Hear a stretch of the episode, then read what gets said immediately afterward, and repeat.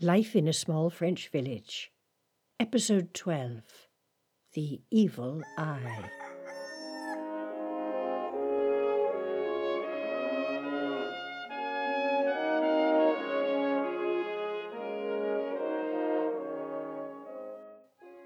Monsieur Beaupier, a retired man who wore a permanent smirk on his face, considered me quite hopeless.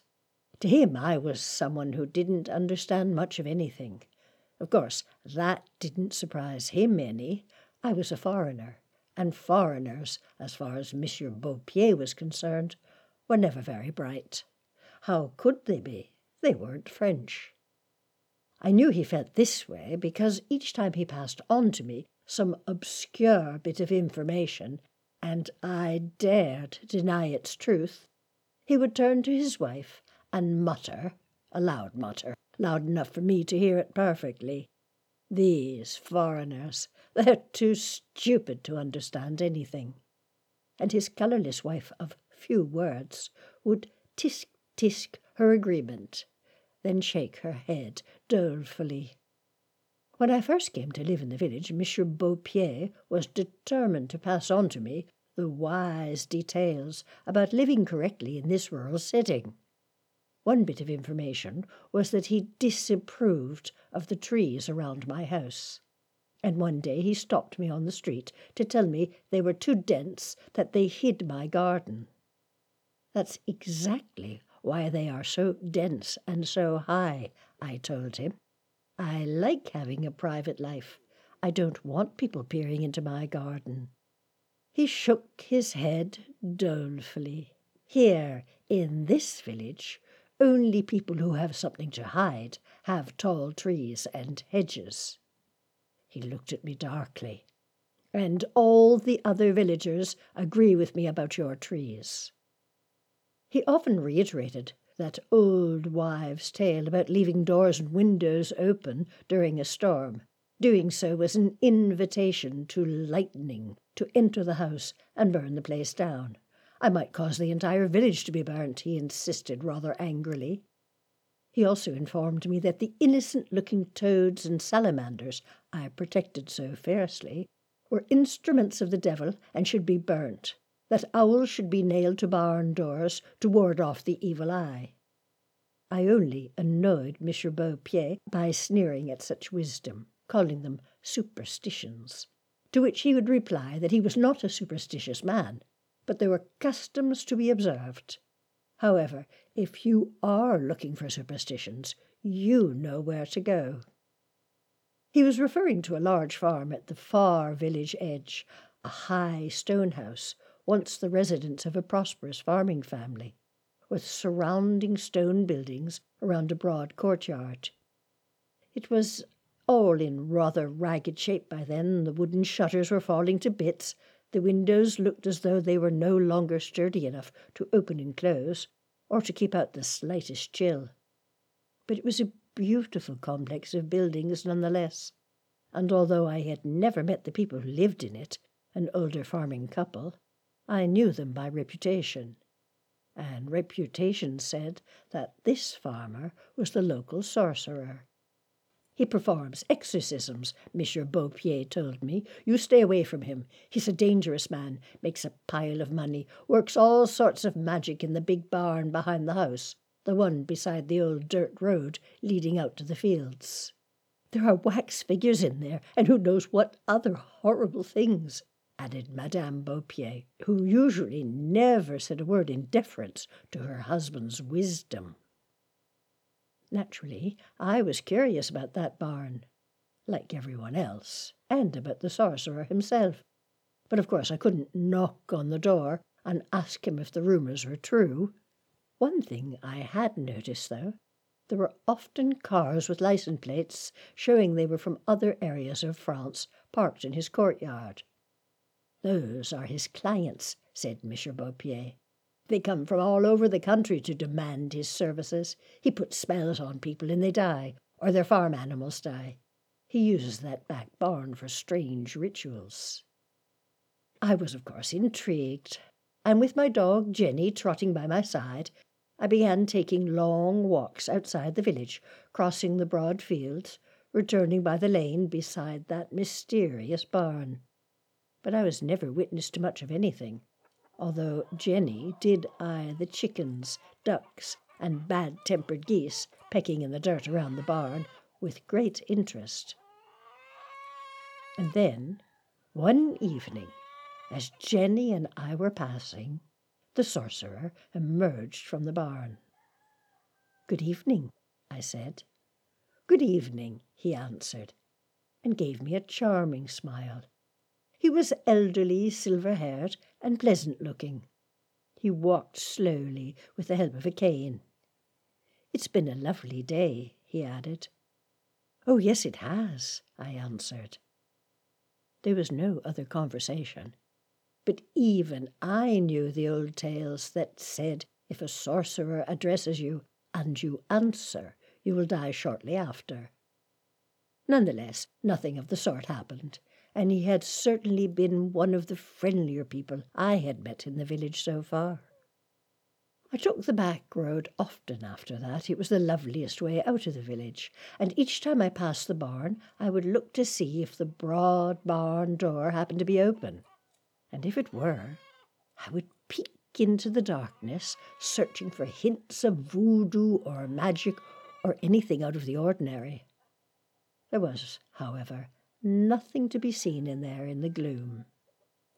Until one day a cat emerged from a bit of shrubbery along the lane, raced across the road and into the yard with the pecking chickens, ducks, and geese. This was too much for Jenny. Fowl she'll tolerate, but a running cat is just pure temptation. In a flash she had run after it, and the two of them were zigzagging over the yard. Chaos broke out. All the chickens, geese, and ducks panicked and began to race higgledy-piggledy and to screech wildly. Whistling or calling Jenny had no effect. The silver-haired sorcerer suddenly appeared too, and with his cane tried to ward off Jenny.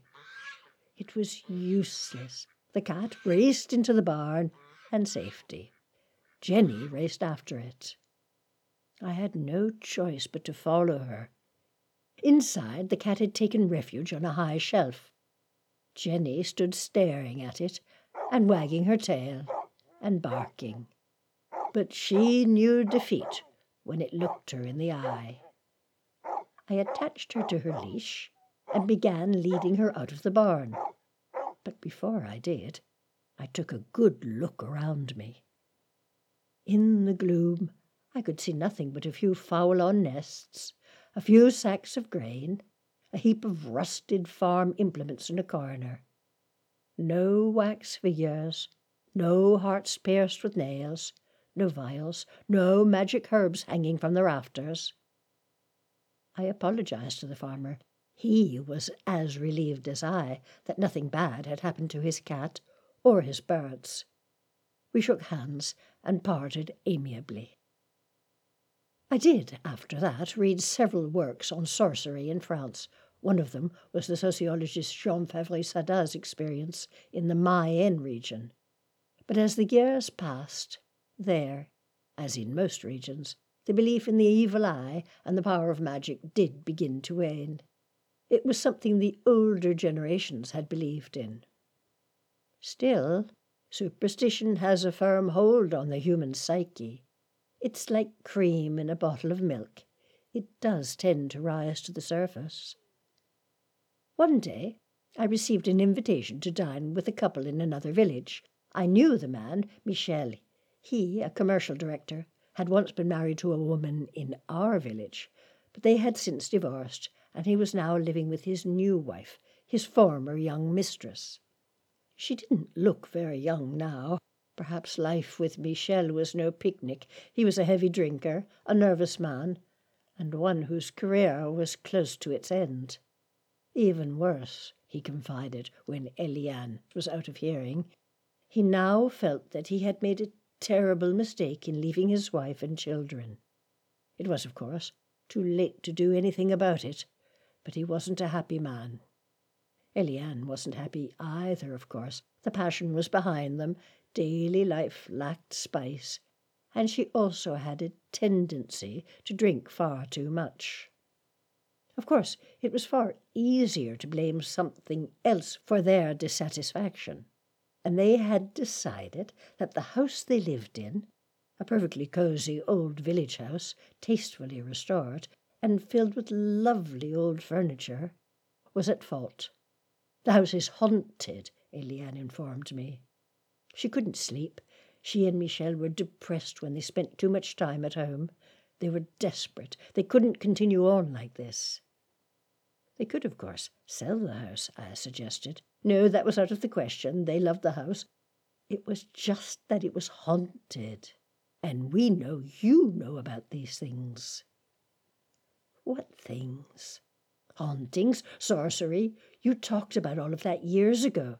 So we thought we would consult with you, that you could help. Help with what? Help get rid of the evil in the house. We're at our wits' end. There was no argument that I could use to persuade them that there was nothing I could do. They were quite convinced of the contrary. And so, finally, I decided to play along. Certainly it could do no harm, and if, psychologically, I could do some good, I promised to return another day with the items necessary to vanquishing evil, and they were so grateful. I, of course, felt like a fraud, a seller of snake oil. If that's what they wanted, though.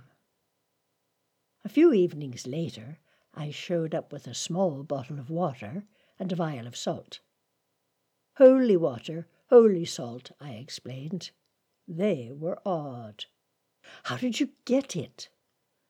Well, the water's from a church, I lied. The salt has been sprinkled with the water and purified with holy words. They nodded in innocent unison. I insisted the electricity be turned off. I wanted no electrical interference to hinder my procedure and restrict my power. Candles were lit, a good fire was made in the hearth, and as they sat watching me, I threw some salt onto the candles on the table and then into the fireplace, and began mumbling a few Turkish verb conjugations that I remembered from my days living in that country, and a few sentences in Hungarian, a language I had just taken up. I knew that neither Michel nor Eliane knew either Turkish or Hungarian. What are you saying? Michel asked. Incantations, I answered. White faced, they watched me. Then, that done with, I went around the room, sprinkling the water and the salt into all corners, and murmuring the same sort of nonsensical mumbo jumbo.